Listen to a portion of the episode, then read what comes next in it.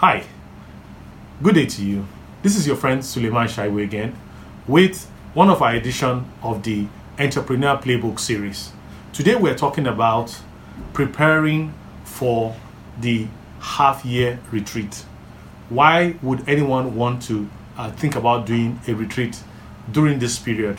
Well, in the next few days, we'll be coming to the end of June, and when we do, it's time for you to either conduct a personal assessment or for you to do a review of how your organization is performing.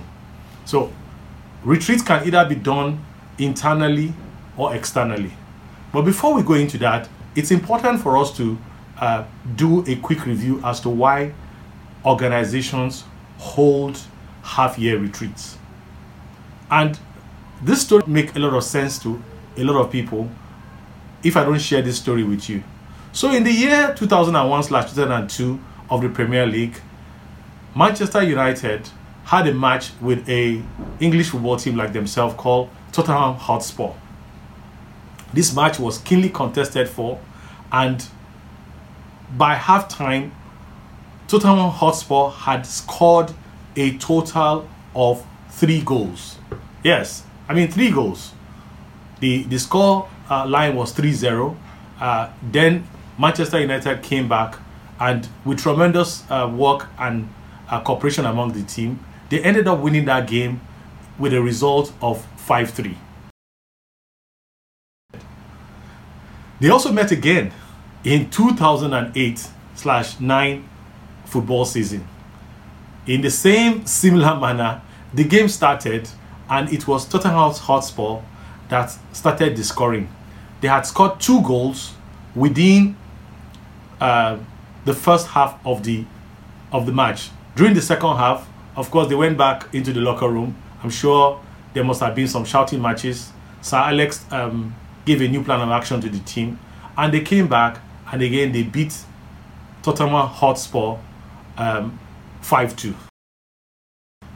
You may recall that game, and you can check out those games on on YouTube. They had popular players like Rooney, Berbatov, and Ronaldo uh, it was a very interesting match.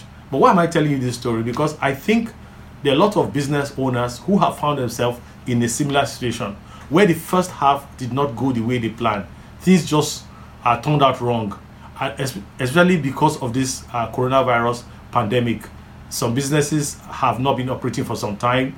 They have been cut back on spending by uh, big corporates, and some business have even seen their source of revenue disappear totally imagine schools have been shut now for the past three months, so there, there isn't uh, much opportunity for them to make money as they used to when the schools were open, even though some of them are running skeletal services now online. You want to now conduct a retreat, there will be a lot of questions on your mind. First question is that should this retreat be done internally or externally?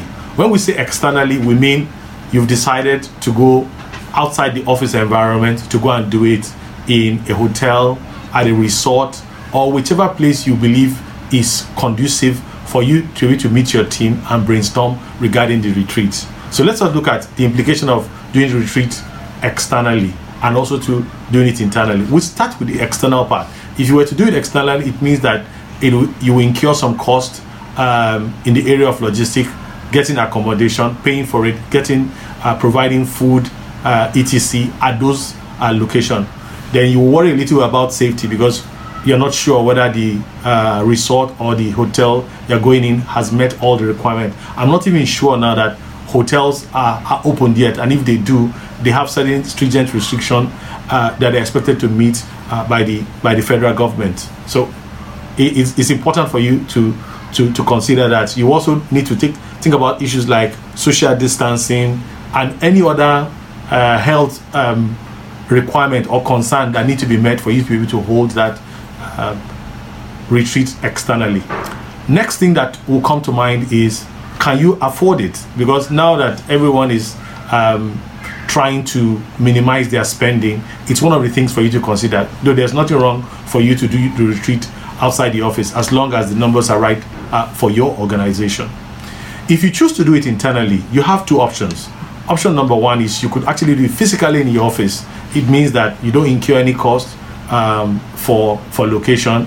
uh, all the parties that are required for the retreat can come to the office and have that meeting whilst observing social distancing. But if you're very concerned about your people gathering in one place, uh, depending on the number of people that is involved in your retreat, then you may be considering doing it virtually. When you're doing it virtually, it has its own trade offs as well. It means you incur money on uh, data for internet. You will have to ensure that all the people that are participating in your retreat have access to power to be able to power their laptop, their phone, or whatever uh, means or device that they're using to to join uh, the the virtual virtual retreat. It, they will probably not be able to bond the same way. At least you save money on on uh, on entertainment or refreshment or during all those coffee breaks that you have. But it's, it's important for you to to bear that um, in mind. The next question you need to ask also is whether the people who are joining this retreat within your organization are situated in places that are conducive for them to be able to uh, participate fully in the virtual retreats. are the, uh, their houses or locations where they're joining conducive um, for them to be able to uh, participate fully uh, with undivided attention? Is it quiet? Is it a place where they can speak um, openly and freely so that they do not um, divulge companies' uh, information? So yes, that's something for you for you to look at. The next question you will ask yourself again is, who are the people you will want at this retreat? Um, the standard answer usually be senior people within your organization. But I, I, need to say that look, over and above just putting uh, people who are in leadership within your organization to join the retreat, you may consider bringing people who are strategic or who uh, the things they've been doing within the organization is contributing to your company's bottom line.